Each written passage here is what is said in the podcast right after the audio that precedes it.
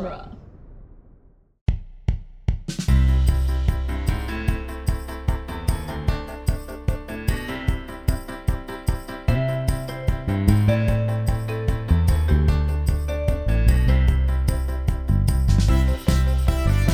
Hello, everyone, and welcome to the Protagonist Podcast, where each week we look at a great character in a great story. I'm Joe Dorowski, and this week we're discussing Mr. Fantastic, Invisible Girl, The Thing, and the Human Torch from the Fantastic Four. And joining me for the discussion is producer Andrew. Welcome, Andrew. Hello. Specifically, we're going to be talking about Fantastic Four numbers 48 through 50, which are popularly known as the Galactus Trilogy. These three issues tell the story of a cosmic threat named Galactus coming to devour the planet Earth. These stories are a collaboration between writer Stan Lee, artist Jack Kirby, inker Joe Sinnott, and letterers Artie Simek and Sam Rosen. And uh, Andrew, I'm I'm surprised to realize I don't think we've talked about the Fantastic Four yet on the podcast. I don't think it's come up. Yeah. And what makes that so surprising is we've talked about plenty of superheroes, plenty of comic books. This is the start of the Marvel superhero universe. Is Fantastic Four uh, number one from November 6, 1961 is its cover date. Uh, that's a, you know Jack Kirby Stan Lee co-creation. Fantastic Four number one is considered the beginning of Marvel superheroes, which as a force in popular culture is bigger now than it ever has been in history. um, It's kind of important. Yeah. And uh and somehow we we haven't gotten around to it and also surprising the thing specifically is one of my very favorite characters in all of popular culture um when writers get the thing right that is one of my uh favorite things to find in in storytelling and this also for why this story is so significant this galactus trilogy which is from uh let's see no, no i i don't think i actually wrote down the exact year uh let me let me pull it up real quick um, but this is kind of the beginning of Marvel's grand cosmic stories, which, again, for popular culture, is a pretty big deal uh, Mhm. for, for what Marvel has done in their in their cinematic universe, even without the Fantastic Four, uh, you know, or using Galactus in the in the um, in the Marvel Cinematic Universe. The overall tone of this large cosmic threat, like Thanos, like you could point to this three issue mini or or, or storyline from Fantastic Four, which is from 1966 uh the, these three issues uh so really really important for shaping american popular culture as we know it today and um i have read this trilogy probably at least four times before doing it for this episode it gets included in a lot of collections of like best of fantastic four uh and the you know the idea of galactus is such a prominent part of marvel lore. If you pick up any uh book about uh, you know, the Marvel comic books, some reference to this is it's not surprising to find a reference to the Galactus tr- trilogy, uh, whether it's a nonfiction book kind of detailing the history of Marvel comics, or even a uh, you know like a best of Marvel. You may find some references to the, the Galactus trilogy uh, in there. Had you ever read these three issues, Andrew?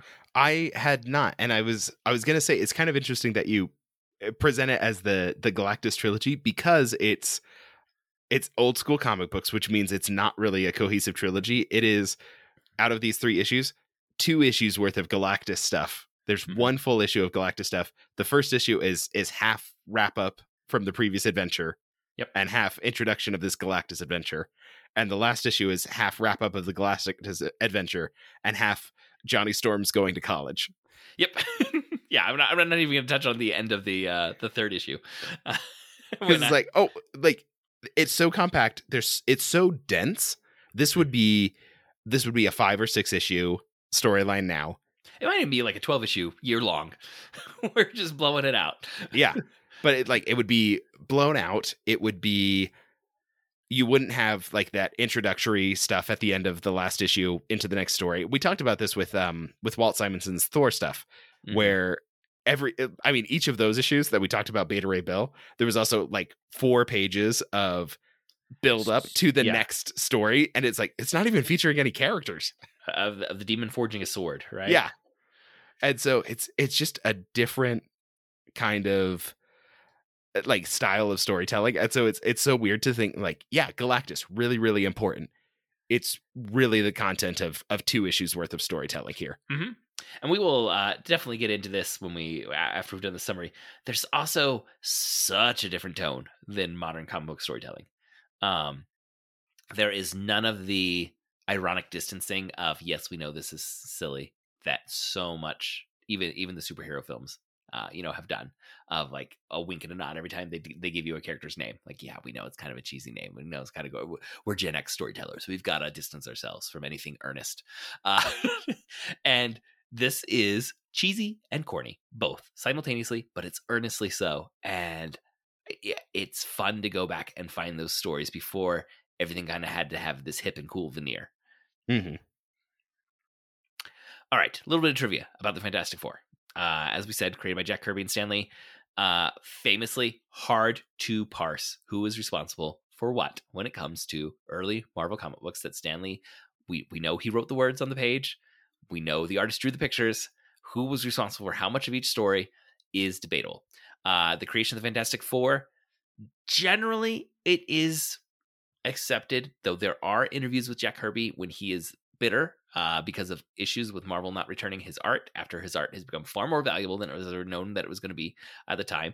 Uh, where he was just doing work for hire stuff and just producing the art and turning it in, and there was a warehouse where a lot of the art ended up getting stolen from or handed out to people who would just drop by and say, "Hey, we're fans of Marvel Comics." They might be given original Jack Kirby art, uh, and then later on when that starts to be sold at auctions for thousands of dollars jack kirby wants it back and mm-hmm. just can't get it and he gets bitter and angry and he does some say uh, like in the late 70s some stuff about like uh you know the fantastic four was entirely my my doing. Even the people who did those interviews say that feels like an overreach. Um stan lee uh has always maintained i came up with the character names jack kirby came up with the designs we came up with the stories together. That's kind of and that's that's feels right. Um uh, for for what we know of the creation of the Fantastic Four. There is also, in terms of uh, what makes these things muddy, like there's a mythological origin point of the Fantastic Four of mm-hmm. Stan Lee saying, "I'm going to do a serious." superhero story telling it my way not just doing the kiddie fare that we've been doing all through the 50s of you know just kind of trite sci-fi stories with a little moral at the end because the comics code doesn't let us you know do anything controversial. And he was uh, on the cusp of of quitting comic yeah, books. So, and, so and Stan Lee's definitely mythologized. Like I was about to quit the job, and my wife said, "Just do the stories that you want to do." And also within this mythology, there's the story that the uh, publisher of Marvel Comics uh, the man who was in charge of it met with was on the golf course with the publisher DC Comics and heard that the Justice League of America was selling really well, and he came back and told Stan Lee, "I need you to do superheroes." And Stan Lee's like, oh, "I don't want to do superheroes. I'm quitting everything." And his wife says, "Tell the kind of stories you want," and that's when he gets the idea for the Fantastic Four, who are not going to have costumes. Are not going to have uh, secret identities uh, at first. Uh, this changes pretty quickly. Um, they're going to bicker amongst each other. That stays consistent. Uh, they're going to have foibles. Uh, a lot of the drama is not just going to be what is the big threat of the week, but uh, you know, Reed and Sue are dating, but are they going to get married? And Johnny has a girlfriend, and and and the thing is angry at, at Reed, and Reed feels guilty because he because uh, his experiment turned, you know, his his brashness turned his best friend Ben Grimm into the thing, which who and the thing feels like a monster. You know, there's all this uh, drama that's going to come, and so you know that that part is consistent, but this mythologized origin points is it's hard to pin down. Um, so, uh, some other trivia: a copy of Fantastic Four number one recently sold at auction for 1.5 million dollars, which is quite the investment of, I believe, the dime cover price for 1960. yeah, the, the original. if you bought this in 1961, uh, which yes, you've been sitting on it for you know a while, you know, uh, decades. But to go from a dime to 1.5 million dollars, even with inflation, that that's significant. that is an improvement, I'd say. Yeah. Uh, the Fantastic Four has been adapted for animated TV four times 1967, 1978, 1994, and uh, 2000. Uh, I think it was four. I missed, I missed the last number. I think it was 2004 was the last adaptation. There have been three or four live action films, depending on how you want to count, count this. The ones that have officially been released theatrically came out in 2005 and 2007 and then an attempted reboot in 2015 uh, the reason you might say there have been four live action films is that there is an infamous roger corman film from the 1990s that was never actually meant to be released. Uh, it was the, the film company that had the rights to make a fantastic four film was going to lose those rights if they did not go into production on something. So they just with basically no budget had roger corman write and direct um, a Fantastic Four film that had all four characters and Doctor Doom, uh, but it was never actually intended for release. This was really just we're holding on to the rights to make a better version later. hmm Um, but bootlegs of that uh, became infamous. Uh, and somehow, I, I don't know how any cuts made it out, but they made it out, and you people would buy VHS copies at Comic Con and things like that. I'm gonna go ahead and guess it's all up on YouTube, but I haven't checked.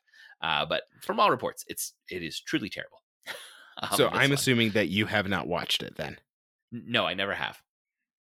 Um, Me neither. But I remember even uh reading like in Wizard magazine in the 90s like references to this awful Fantastic Four film that secretly exists somewhere. Um, you know, before there was any superhero films outside of Batman and Superman. you know, that Mhm. there'd be whispers, uh, and I'd see allusions to this terrible uh 1990s Fantastic Four film. And Marvel has announced a new Fantastic Four film will be part of the MCU, but it is not yet in production. And the release date has shifted a couple times, so who knows? Uh, notably, we did have uh, an appearance of Mister Fantastic in Doctor Strange in the Multiverse of Mad- uh, Madness, played by John Krasinski in that version. But no, there's that was like there was online fan casting of uh, John Krasinski as Mister Fantastic for a while, and so they just used him for that. But he definitely has not signed on to go star in the new Fantastic Four film that's being made or anything like that. Yeah, casting is not not official. Yeah. Um, and this is my favorite little random bit of uh, adaptation of Fantastic Four trivia. There was a short-lived radio show uh, in the 1970s that Bill Murray voiced the Human Torch for, and Stan Lee was the Oh. narrator. And the script was I almost had word for no word. idea about that. Yeah, uh, the script was almost word for word the 1960s comic books. It was just uh, the the the actors playing uh, Mr. Fantastic, uh, Invisible Woman, or or Invisible Girl at the time. Uh, the Human Torch and the Thing were reading the dialogue boxes from the comic books, and Stan Lee was providing narration to kind of explain what was going on. Hmm. You know, that Um, works with the way the 60s comic books were written. Uh, you know, it, and Fantastic Four, even though they've had those adaptations we just talked about, maybe, I mean, not as well known in the public consciousness as Superman or Spider Man or Batman. So let's just run through what each one of these characters can do. Uh, Mr. Fantastic is Reed Richards, and oh, well, I guess their origin is uh, because this is a comic book from 1961. They were trying to beat the Russians into space. They went up in a spaceship that didn't have the proper shielding, and they were hit by cosmic rays that transformed their bodies in various ways and gave them different powers. Reed Richards is the scientist, the kind of aloof, uh, distant, uh, emotionally distant figure in the group, and he uh, can stretch his body, uh, like like a Plastic Man or Elastigirl. Um, that's what Mister Fantastic can do. Uh, Sue Storm is his girlfriend, uh, and well, in that earlier version, that's basically her role.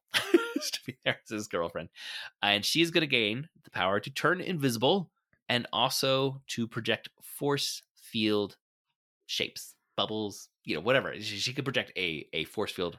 Uh, that is Mhm. a power that gets underused in the early Fantastic Four, and then becomes she becomes one of the most powerful people in the Marvel universe because of the different ways that writers decide to start using her force field powers. And it's not until the 1980s that she switches from Invisible Girl to Invisible Woman. Um, uh, but now, like in any adaptation, she's always just called Invisible Woman. Uh, with this, uh, Human Torch, shockingly, can burst into fire and fly and looks like walking flame, and that is Sue Storm's brother, Johnny Storm, uh, who just kind of tags along. that's that's why he's in the spaceship in the original version. Yeah. He's he's the little brother. Yep. And then Ben Grimm is the thing, uh, and he's the pilot, uh, and he is uh, the not as uh, like he's just really there as the muscle is what he gets presented as, especially in these early early issues. Um, and but but he becomes so much more. He turns into Orange Rock, like this orange rocky figure is the thing. Uh, but he's filled with angst. Uh, like the next issue after uh, the Galactus trilogy is called This Man, This Monster, and it's all about you know the thing being moody, uh, and uh, well also being replaced by someone who's it's weird, but it's also classic. Uh, which is what I say about so much early Marvel stuff. It's weird, but it's classic. Mhm. Um, and you end up with the characters forming this kind of uh, pseudo family unit. Uh, Reed Richards as uh, the dad that's always away at work. In this case, his lab. He's Yes. always in the science lab. You have Sue Storm as the domestic wife.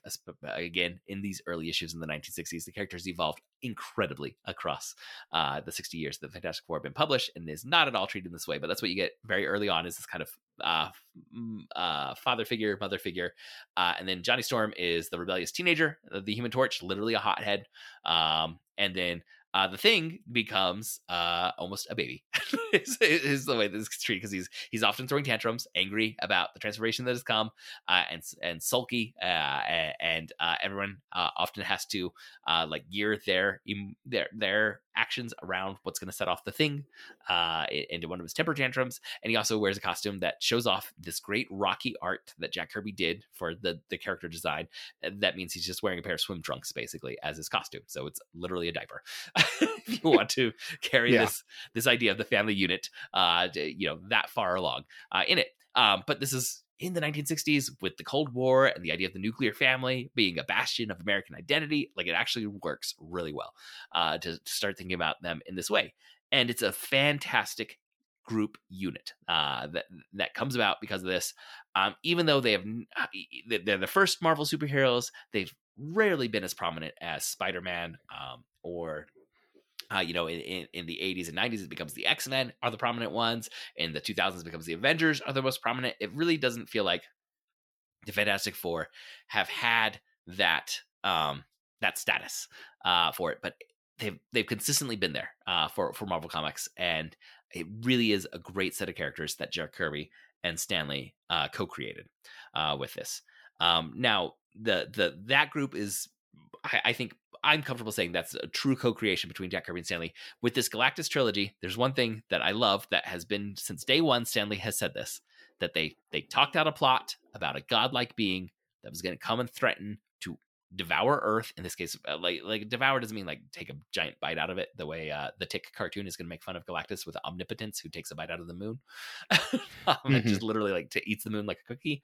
Uh, uh, um, Galactus is going to drain Earth of its life energies, basically, uh, is what we mean when we say he's going to come devour the planet. Um, but Jack Kirby and Stan Lee talked about this this larger than than life threat, this godlike being that was going to come, and and these are some of the beats that we want to have. Johnny Storm's going to fly off and find the device that'll save the day, and you know these, these sorts of things. And then Jack Kirby turned in the pages, and there were these multiple pages of this figure uh, uh, in space on a surfboard. And Stan Lee's like, "What? What is this, Jack? we can talk about this at all."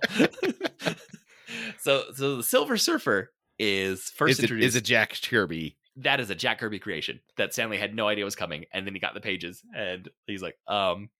What am I supposed to do with this now? Stan- now, Silver Surfer becomes a Stan Lee favorite, uh, and Stan Lee's going to end up writing of like some of his most philosophical work is going to be uh, in a Silver Surfer solo series that comes, uh, you know, later on um, with a different artist. Um, I, I think it may be when Jack Kirby has uh, is either leaving Marvel soon or has left Marvel. Um, eh, but Stan Lee like really does fall in love with the characters of Silver Surfer, but he had no idea that character was coming in this in this trilogy. All right, well, let's get into that plot summary. So we meet the Silver Surfer. But before we do that, listeners, we want to thank you for downloading this episode. And we especially want to thank any of you who support us on Patreon. If you'd like to support us financially, we invite you to go to patreon.com slash protagonist and support our show with at least a dollar per month. All supporters at any level receive access to our special quick casts, which are monthly episodes in which we talk about the media that we've been consuming and also give updates on our fantasy box office. And all patrons who- who support us with $5 per month or more get to choose a topic for us to discuss. On to the summary of the Galactus trilogy. Fantastic Four, number 48, The Coming of Galactus.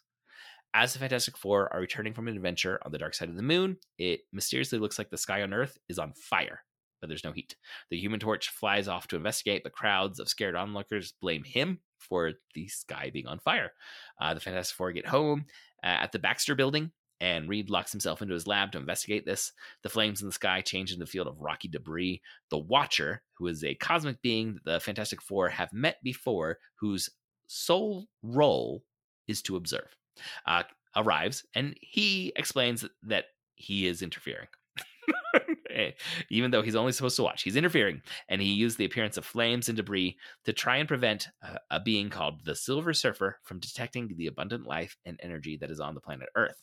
But the Silver Surfer, a herald of another cosmic being called Galactus, penetrates the debris field and lands on the roof of the Box- Baxter building, where he sends a signal to summon Galactus. The thing runs and punches the Silver Surfer, sending him flying, but Galactus appears in the sky above uh, the Baxter building and declares that he will consume this planet. Issue number 49 If This Be Doomsday? The Watcher asks Galactus to move on from Earth, but this has no effect. The Thing in the Human Torch attack Galactus, but this has no effect. The Silver Surfer was knocked onto the skylight of Alicia Masters' uh, apartment. She is a blind artist and sometimes girlfriend of the Thing. Alicia Masters offers the Silver Surfer help. Uh, Galactus is assembling machinery, and I just want to say I love Jack Kirby's cosmic machinery. This oh, is it's it's some of the best stuff. oh my goodness, his, his ability to just invent techno, uh, like it's a technological sublime, almost like you look at it and you're like, what is this? I have awe and terror as I stare at this. Uh, it is just so good. Um, and Alicia, let's see. Uh, so, so Galactus is now assembling this machinery that's going to drain Earth of all of its life energies. Alicia listens to the Silver Surfer explain why he is there and begs him to turn against his master Galactus. Uh, Watcher explains that there is a device aboard Galactus's ship, not here on Earth, but off in the deep reaches of space, that may help the Fantastic Four to be able to stop Galactus. The Fantastic Four attack Galactus's machines to distract him while the Human Torch leaves Earth to go and find Galactus's ship. Issue number 50 The Startling Saga of the Silver Surfer. The Silver Surfer confronts Galactus to try and stop him from devouring Earth. He has been turned by Alicia Masters and now wants to protect Earth. This does not work, but it does give the Human Torch more time. He returns via strange subspace travels. Oh my gosh. some existential issues. This is Jack Jack Kirby doing cosmic sublime, not technological sublime. Just just Jack Kirby really uh, like at this point he was experimenting with some collage work that feels very different from anything else, but also he's just drawing some really far out things when Johnny Storm is returning uh, with the ulti- this mysterious weapon called the Ultimate Nullifier. Great Stan Lee labeling there, the ultimate nullifier. Mr. Fantastic threatens Galactus with the ultimate nullifier, which can cause the entire universe to cease to exist, which means Galactus would cease to exist. Galactus accuses Watcher of meddling, saying, You have given a match to a child who lives in a tinderbox. Galactus agrees to leave Earth and never return. To punish the Silver Surfer for turning against him, he takes away the power cosmic and banishes him to have to stay on Earth. And eventually we're going to get you know, Silver Surfer on Earth stories happening. The end, minus some setup for future stories. That's the end of this issue. I'm not going to deal with Johnny Storm going off to college. Yeah. Uh, like you said, it's a tight, tight story. Galactus has a herald. Herald comes to Earth, says to, to Galactus, "Come here." Galactus comes, starts to eating, uh, you know, to eat the Earth, and the Fantastic Four find uh, a, a- very literally a Deus Ex Machina, to, you know, a machine of the gods, to stop Galactus, and Galactus leaves. That's the story. What did you think, Andrew? it's good stuff. Of course, it's good stuff. Like Jack Kirby is amazingly skilled at drawing all this stuff, and I give I I tend to give most of the credit to him Mhm. when he's collaborating with Stan Lee because y- he's putting all storytelling. of this together. He's he's you know doing the layouts and everything. Stan is not giving him you know a, a detailed breakdown of what he wants to see on each page. Mhm. Jack Kirby is is making up this story and pacing it and and all of that sort of stuff. No, I, I completely true. I do also want to say we see Jack Kirby work without Stan Lee when he goes to DC, and it is not as good as his collaborations with Stan Lee. It is fascinating, but it's also not as good. I'm just going to say it that way. There is something about the earnest corniness of Stan Lee's dialogue that just feels right, paired with the artistic style of Jack Kirby. Mhm. Um, and the words that Jack, uh, that Stan Lee puts onto the page are just right. and like I said, it's not what we would read today. It feels dated. It is not timeless storytelling uh, that that's in there. But it also just feels like this wonderful, glorious time capsule of 1960s pop culture. Mhm. Um, and this uh, like pushing the boundaries of what comic storytelling is going to be in terms of scope, in terms of scale, in terms of stakes. Uh, it, it's just you know what what's the edge? Let, let's let's go a little farther. And this is it, like almost exactly in the middle of the stan lee jack kirby fantastic four collaboration. I mean they collaborate to create the avengers the fantastic four um, the x-men uh, but but they worked together on the fantastic four. I think it's for 108 issues. I'm pulling it off the top of the dome. I know it's over 100 i think it was 108 issues straight of fantastic four that jack kirby and stan lee um, worked together on. And this is almost exactly in the middle of that. And it's still, I, I think, generally considered like the best of their work. Uh, of this very mm-hmm. long, like historic collaboration between these two storytellers that are really foundational for where American popular culture has gone, you know, in, in the decades since uh, they stopped collaborating together. Right. Um. So, what in particular do you want to talk about? Okay, uh, I just want to get this out there. If you go look, go online and find the first image of Galactus, it will most likely cause you to, at the very least, smirk, at the most, laugh out loud. because it is a giant man wearing a miniskirt with a giant G on his test on his chest. Mm-hmm. um, and the coloring in that first that that one appearance in issue number 48 he's red and green. The, the, costuming. Uh, yes. uh, in, in the next issue it becomes purple. I don't know if there was an issue with the plates. I've always seen it reprinted this way. I don't know if the colors changed. There's no colorist listed in the credits and i don't know who's doing the coloring there. Um, but it always stands out.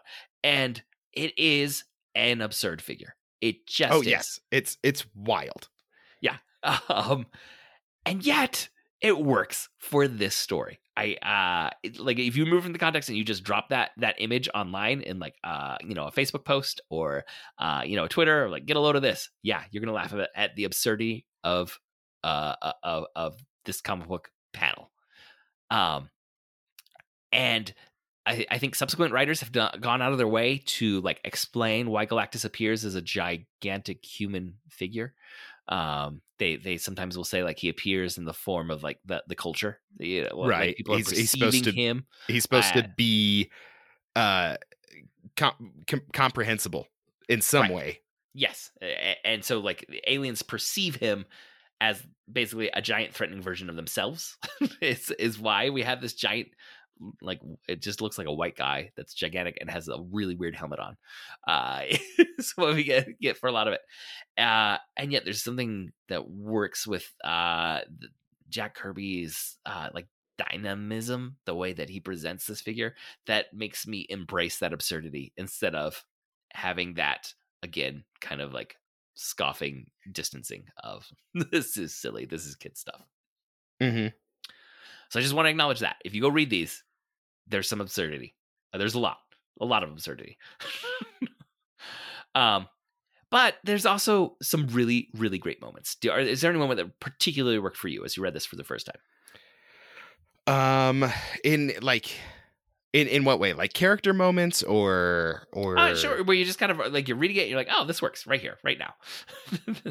I mean, like you so quickly grasp, and even I mean, even without having read the previous 50 issues, you immediately grasp just the absence, the absenteeism of Mr. Fantastic. Mm-hmm. It, like within the first issue, they get back home, and then immediately Sue is like, Where's my husband? Yes. Like, why is he gone already? We can't even get dinner. And to some degree, it also feels like it feels regressive as a representation of Sue. Right. Because because like nagging housewife. Yes. And but also like yeah, I mean, why is he gone all all of a sudden? Mm-hmm. like he should be present and engaged with his family and friends and his team. Yeah, I mean, this is uh something I've written about uh academically. Uh, the, these women in these early 1960s Marvel comics are not progressive. Many of them become progressive figures as subsequent writers and artists evolve and transform and build on the foundation of these characters. Um, Invisible, uh, uh so, so I, I'm trying to remember the exact title of the essay that I published in a book called like Heroines in Popular Culture, uh, but it was about the women that were on the early Marvel teams, Fantastic Four, Avengers, and uh, X Men. And it was, I think the title was Invisible, Tiny, and Distant because you have Invisible Girl and then you have the Wasp who shrinks down and uh, will often just disappear uh, from Avengers action scenes, which uh, these are all collaborations between Jack Kirby and Stan Lee. And then in the X Men, the only girl is um, Marvel Girl. Um, and she has telekinetic powers that she just kind of often is standing in the background and maybe they show her doing something maybe not. It's right. she, she's often just back there whereas um the the male figures in these stories tend to have more agentive dynamic choices than than what we're often given. Now like i said invisible girl is going to eventually become invisible woman and be uh, respected and presented to readers consistently as one of the most powerful superheroes in the entire Marvel universe because the ability to turn anything invisible or create a force field anywhere, uh, you know, according to the strength of your will, there's quite a lot of creativity that that allows storytellers. Um, to be able to do with her. Similarly, uh, Marvel Girl is going to become Phoenix, one of the most powerful figures in all of uh, you know Mar- Marvel uh, history, um, mm-hmm. and Wasp is going to become like a leader of the Avengers. Uh, like all these characters do end up being transformed uh, later on, but early on, like you said, maybe it feels a little regressive. Uh, some some of the the aspects uh, that we see in this instance between Reed and Sue, like you said, you kind of can be annoyed with both of them simultaneously. like yes, like uh, Sue, there's a lot going on. Um, the world looks like it's on fire.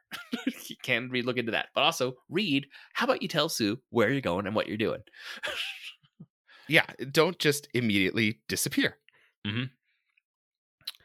Um, but like you said, it, it it is presented very quickly, like it's almost a shorthand uh, that you know these character types and and uh, what their roles are on the team very quickly. It's very uh, succinct storytelling that mm-hmm. that's coming.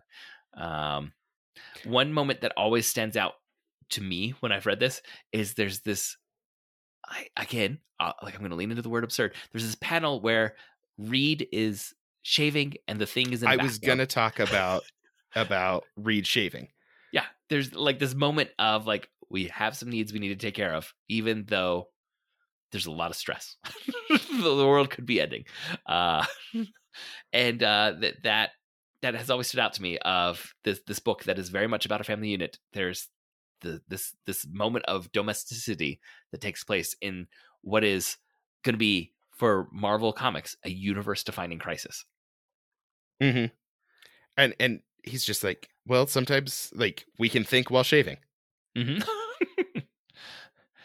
um, I think this this one thing that also stands out is um, you know, Johnny Storm's whole journey as the Human Torch to go get the Ultimate Nullifier. He's not going to be the one that actually wields the Ultimate Nullifier. That's going to be Mister Fantastic uh, at the end. Um, but it does, you know, show you know this power level of the Human Torch that he's going to be trusted uh, to go travel to the outer reaches of space. I think is what it says. Um, to go and and uh, you know get get this tool uh, to to uh, stop the threat. So like again, I mean, it, it, I would say Sue Storm probably gets the shortest shrift of any of the characters uh, in this. Yeah. We see we see the thing, you know, punch the Silver Surfer, uh, we you know, and, and knock him. We see Johnny Storm go and get the Ultimate Nullifier. We see Reed Richards use the Ultimate Nullifier. Uh, so so a lot of the characters have great moments. Though with the Silver Surfer, uh, this was a good moment uh, for Alicia Masters. Um, you know, where her humanity and her empathy uh, that is so immediately apparent to the Silver Surfer is what is going to to uh, make you know make the major turn uh, in the story. Right. Yeah. It, it's it's definitely um, it features her. I, I thought more than I expected this early on in in the run of Fantastic Four. I would have thought of her as being a much later addition to the Fantastic Four. Yeah, and she's still extremely prominent uh, in like the the very recent in the, in the modern run and, and in the the current uh, I think Ryan North. Mm-hmm. Um, yeah, the the creator of Dinosaur Comics is now writing the Fantastic Four for Marvel. Yeah. So if you ever enjoyed the online memeability of the never changing panels of Dinosaur Comics and and yet Ryan North's ability to milk both comedy and insight uh, from that layout, um, he's now the writer of Fantastic Four. What a what a strange path that must. What an been. interesting career, but yeah. um, yeah. So so seeing her so prominent was surprising and then I I felt like it was missing to have um I I didn't feel like I got uh the thing and the human torch hassling each other. There's a classic, uh, like, well, okay, we're, we're treating the this again as a like a family unit. It's like the teenage, bro- uh, you know, the brothers that just pick on each other. that, that's the role that we often get the thing in Human Torch in. It's it's not super present in this. It is in a lot of the Jack Kirby Stan Lee uh, issues, and Mhm. But uh, but not know, in these issues. Mhm. For whatever reason. Yeah. Um, and like I said, the the thing is one of my very favorite characters. There's something I'm trying to to put my finger on what is so great um about the the sadness of the thing. Um, Mhm. because he feels like he's a monster. Uh his, his physical appearance does weigh on him.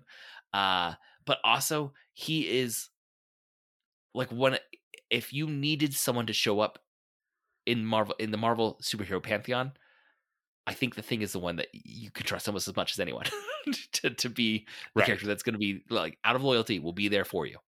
Yeah, he is extremely reliable. Yes. Um and it does create this really great dynamic where um like Reed is going to have have this crushing guilt that uh you know I my power set allows me to look normal. Uh like I can stretch, but I don't have to. I can just look like a regular person. Sue's power set. She can look normal. She can turn invisible, but she doesn't have to. She can just be a person that's sitting there. Johnny Storm's power set. He can look normal. Uh, he's not always on fire. When he wants to, he can burst into flames and fly. Uh, but the thing is permanently this rocky monster that is super strong, uh, super tough, super durable, can go toe to toe with the Hulk, uh, but feels like uh, he is judged and perceived of uh, as a monster.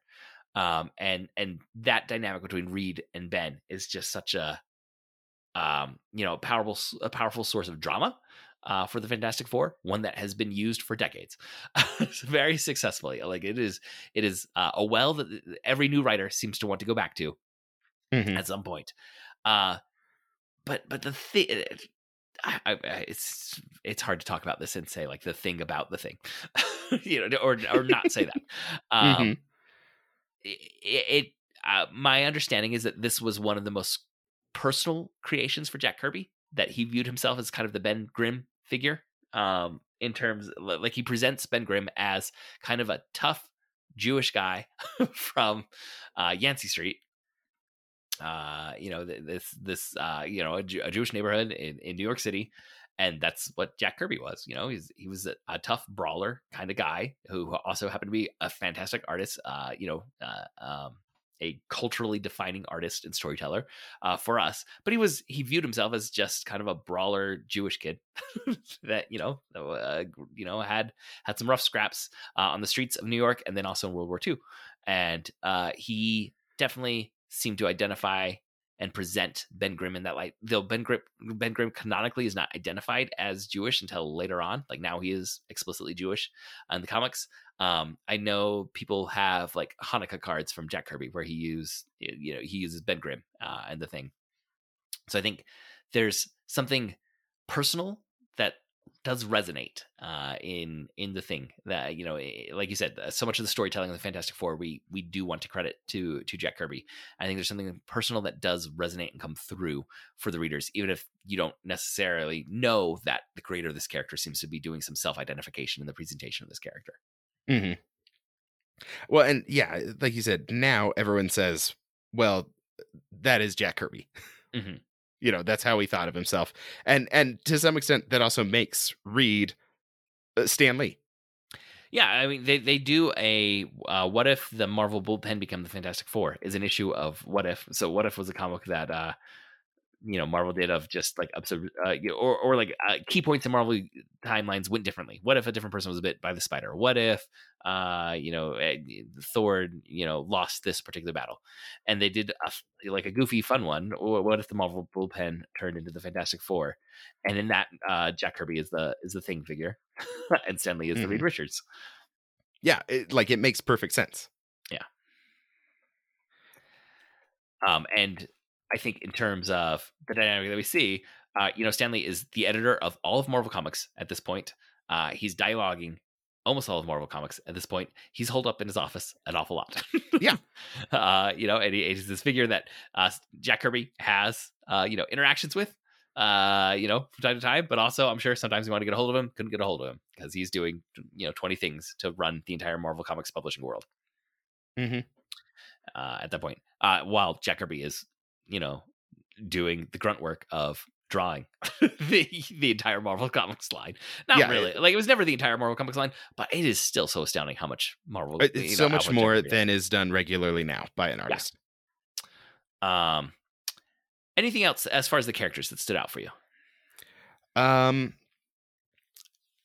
uh, like I want to talk about the Silver Surfer, but there's just not as much here as there will be of the Silver Yeah. Surfer in general. I was surprised how little there was of him.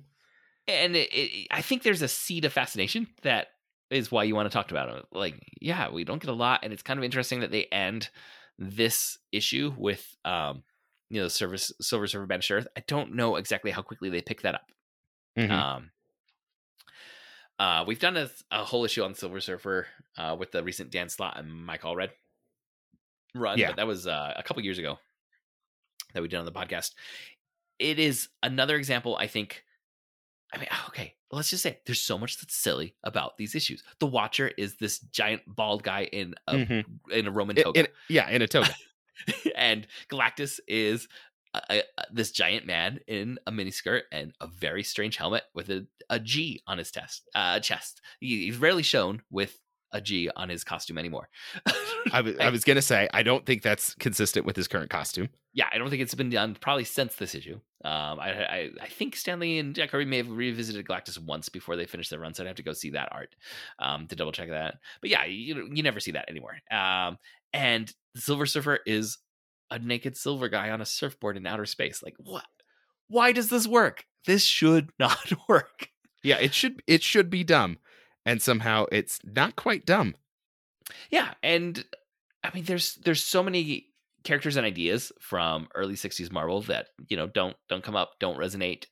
Silver Surfer is something that like every creator seems to want to like. I've got a Silver Surfer story to tell, guys. Can can I tell a Silver Surfer story? We're gonna do a Silver Surfer solo series, okay? Uh, Yeah. You know, I mean, he he you know he's called Silver Surfer. Like like that name is almost one you can't say without a smirk.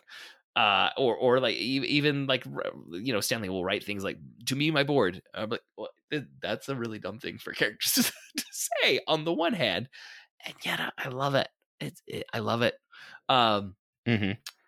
and Jack Kirby has said like he came up with the idea of the Silver Surfer. Like the two ideas were, um, if there's this godlike being that's gonna be the bad guy for this story, I like the idea of a herald, uh, and I like the idea of a, a, a of a fallen angel. Uh, so I'm gonna have him be banished to Earth, like as, as a fallen angel, kind of. You know, the, God had a had a helper that God got angry with. Uh, I'm like, okay, I can see that. And then the other thing he says is, um, surfing was getting to be really popular, and I saw a lot of things in magazines about kids on surfboards. And so And so the Herald, the fallen angel, is going to be a current pop culture trend that I see in youth culture magazines. Mhm. Uh, and so it's going to be a, a guy surfing space. It shouldn't work. I love it. but and, and well and then it, it like part of it is elevated by stan's writing talking about him Mm-hmm. you know surfing the starways and and everything it's like yeah it all comes together Yeah, and um, so Stan Lee's dialogue when he does like uh, Thor, uh, the Marvel version of Thor, another Jack Kirby and Stan Lee co-creation, uh, he gives him this kind of faux Shakespearean Elizabethan dialect. He also gives that to Silver Surfer, who's always speaking this kind of heightened, uh, philosophical prose um, that it, that he's going to give the character, and it it helps to create this uh, this distance between Silver Surfer and everyone else. Uh, Mhm. you know, right uh with Johnny Storm, he's going to try and be using teenage lingo that I'm sure he was getting wrong because he was a man in his 40s. you know, writing this, but he's trying to make Johnny Storm have this distinct hip voice. Ben Grimm, he always gave this kind of grumbly, you know, uh, um, you know, more, you know, lower lower class kind of uh, street speak. And Reed Richards, Right. he would always give uh, like like break out the thesaurus and find the five syllable word Uh, wait, wait. Like Stan Lee starts with his own two syllable word and then finds a five syllable word. Uh, right. He finds a longer version of, yeah, of yeah, whatever he's uh, trying to write. For Reed Richards. Uh, so he's trying to give each of these characters distinct voices. And the voice that he gives Silver Surfer, I, I think, is really key to that character working. Yeah. Even though he was shocked and surprised when the character existed on the pages that he was given. Yeah, he he makes something of it. Mhm. And it yeah, it really does come together. Like it seems absurd. It seems like it shouldn't work. It seems like there's too much story in the amount of space that we have. And just somehow all of it does come together. Yeah. Did you, um, and even just that name, Silver Surfer, it's one of those like, it sounds so comic booky. Mhm. um, and Galactus similarly, right? It's like what what are we doing here? Uh, and yet it you know it, it- like you said, it all comes together, it works. But also Silver Surfer is like uh, of creations from this era. Like there was a Silver Surfer cartoon in the nineties. um, they they made two Silver or Fantastic Four cart, uh, movies, and the second one was Rise With of the Silver, Silver, Surfer. Surfer. It's, You know, it's- it's like- iconic part of the mythology. yeah th- this, this is part of what marvel storytelling is and i i hope uh if we do see another silver surfer adaptation in the mcu that uh they don't feel the need to kind of do the constant joking of like oh is that the name? I mean we get that enough with every other marvel character in the mcu that there's always some sort of like side eye and acknowledgement that oh these are our fake names. Um you know just let it be the silver surfer and we just move on and the audience is gonna be fine with it because guess what? Audiences have been fine with it for decades at this point. Yeah, Like it's that is what it's called.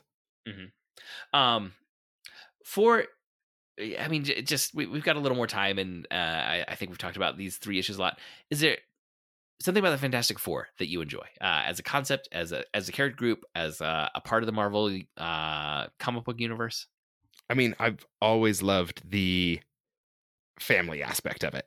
Mhm. I think that's a, a huge part of the appeal is saying like, no, this is a this is a unit. It's and and it's different from a team. Also, like a team feels like it's going to be more people, and it's like, no, it's four. Like it. It's this right is how many. title. This is how many people we are dealing with, and so when they have substitute members, you know, it's it's part of that number, and you you can fit four people into a or onto a cover really easily and it's not too cluttered as soon as by the time you get to five it feels like it's a little more difficult just to you know uh, lay out a panel or lay out a cover cover of the of the comic and things like that so i i like you know four and i like the family aspect of it Yeah, um, to build off both of those, I think I think having the four and having them be so distinct in their roles and powers, it like like they got the formula right. Where you have Reed Richards, Mister Fantastic, is the leader. Uh, Sue Storm is defense uh, with her her force fields. At least that's how she's used for a long run of the Fantastic Four. Now she uses her force fields much more offensively, but uh, for a long time she was defense. Uh, Human Torch is firepower, and uh, the thing is brute strength. It's like okay, like this could be a D and D campaign. yeah it's a it's a very well balanced grouping Mhm. it uh, like everyone has their role and they understand that with each other and it's different from other Marvel superhero teams. And I'm not saying this that one group is better. It's just nice that there's a distinct flavor to this versus the Avengers, which usually is established heroes that are coming together for a larger threat. Mhm. Uh, you know, that's different than a family unit. And the X Men is a group that feels separate from a larger group around them. That's different than a family unit, right? Yeah. Uh, you know, the, the things that are binding them or, or or bonding them together are are very different from the other main Marvel superhero teams, and also the Justice League. You know, and um, you know, it, it, it really does provide a different set of stakes and uh, character interactions to have it be presented as this family unit. Mhm. Um, and, and yeah, like like you said, I, I think that is a really really good thing uh, to to set this apart from so many other superheroes, and it always is surprising to me that again, this is the beginning of the Marvel superhero universe. Uh, in, in comic books, is this thing which uh, in the in I, I don't think they get their costumes, which are just kind of blue leotards with a four on the front right until until issue three or four uh, of the series. Um, in the very beginning, Stan Lee really was trying to say no costumes, but then they decided like just for visual, uh, dynamism. You needed, uh, you know, the costumes um, to, to, to be present there. Uh, it, it, does come together really well. They, they, they found something in this in this formula, um, and it's been disappointing to see that the live action adaptations haven't quite gotten it right. Um, mm-hmm. A lot of people will say like the best adaptation of the Fantastic Four is The Incredibles. Yes, where you where you shift some of these things, but also you can see these character types. Uh, like you got Mr. Fantastic, you got Elastigirl, uh, you've got the Thing, you've got Mr. yeah, Incredible. you can see you can see all of it there. You you yeah, it, it's there. Violet uh, with, with, some of the with the, force fields, the force fields, and and, and invisibility. Is, yeah, it's just a different version of the, of the Human Torch. Yeah, he's just it's he's fast instead of fire. Yeah, uh, and I remember seeing that. uh or because uh, the first Incredibles movie came out just before the live action Fantastic Four movie. I think like uh, like I think the Fantastic Four movie was maybe in production when the Incredibles movie came out. I just remember reading that uh, in the live action they had actually filmed a version with uh, the Thing getting a cat out of the tree by picking up the whole tree and shaking the tree, and then they watched Incredibles and like, oh, we've got to take it out. Got to cut the whole thing that we've already filmed. it's out. Mm-hmm. That's how close, you know, the, the, some of the analogs between these characters and the Incredibles are. Um, and the Incredibles is, you know, generally regarded as one of the best superhero films that's ever been made. Uh, and it's using a lot of the family dynamic and the character types from the Fantastic Four. And I am not trying to say it's a ripoff of the Fantastic Four. I'm just saying this is a formula that works. Yes, this this works, and you can see it in an in an entirely separate example. Yeah. How they use this. And I was like we said about like four, it's actually a really good number for a group for uh, you know, a 22 page comic. Mm-hmm. Um, some comics with larger teams, it's hard to service all the members of the team for a story and make it feel like they're all vital, uh, you know, and and have a role, uh, or at least even have a scene uh, in the comic. You know, when the X Men have 33 comic characters that are maybe on the team depending on the you know what what the writers sides or or the avengers you know I, you know we, we got usually seven i think is the usual number yeah like avengers six or seven um four four is great um and even when you start to expand it and so like we introduced the silver surfer here they're gonna love the Silver Surfer. They're gonna keep revisiting him. It's great. Let's give the Silver Surfer a spinoff comic because the Fantastic Four are the four. It's not the Silver Surfer has joined the Fantastic Four. Yeah, like adding him into the Fantastic Four is not quite the right way to do it. Yeah, and um, just you know, as my my final wrap up, this this team is hugely important for for Marvel Comics, which means it's important for our cultural literacy today because that has sprawled out into so much of television and and and Hollywood and video games and the type of storytelling that they do has been adapted uh you know into into so much of of the media that we consume today um you know mm-hmm. the, the, the comic book world uh of, of a shared universe with stories that that are going to interconnect that's what we see in a lot of streaming services and a lot of uh, even even big budget filmmaking uh and for stan lee and Jack Kirby, it all goes back to the Fantastic Four. So I'm glad that we've gotten around to talking about them finally. Do you have any final thoughts about the Fantastic Four?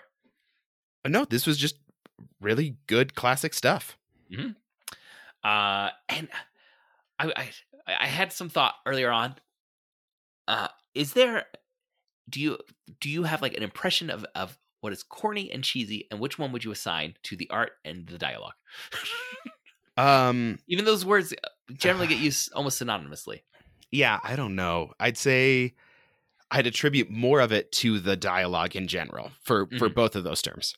Yeah, I don't know though. I mean, the Silver Surfer look and and Galactus's look and and the Watchers look; those are also corny to me. But I, but I feel like more of the dialogue is more of of that, and more of the art is like, no, this is just really good. Yeah, and uh, yeah, it's it's it's good storytelling uh, that's happening even as there are corny and cheesy elements to it, and I don't mind going back and finding those. Like I enjoy modern comic books, but I also kind of enjoy going back to these 1960s comic books too. Mm-hmm. All right, that's going to wrap up this episode. Thank you for joining us. For show notes and links to all the other great dueling genre shows, you can go to duelinggenre.com. Also, please subscribe to the Protagonist Podcast in your podcast app of choice. Please leave us a review. That really helps us out. We would like to thank Scott Tofty, who composed our theme music. Thank you again for listening. We'll be back next week to discuss another great character and a great story. Excelsior.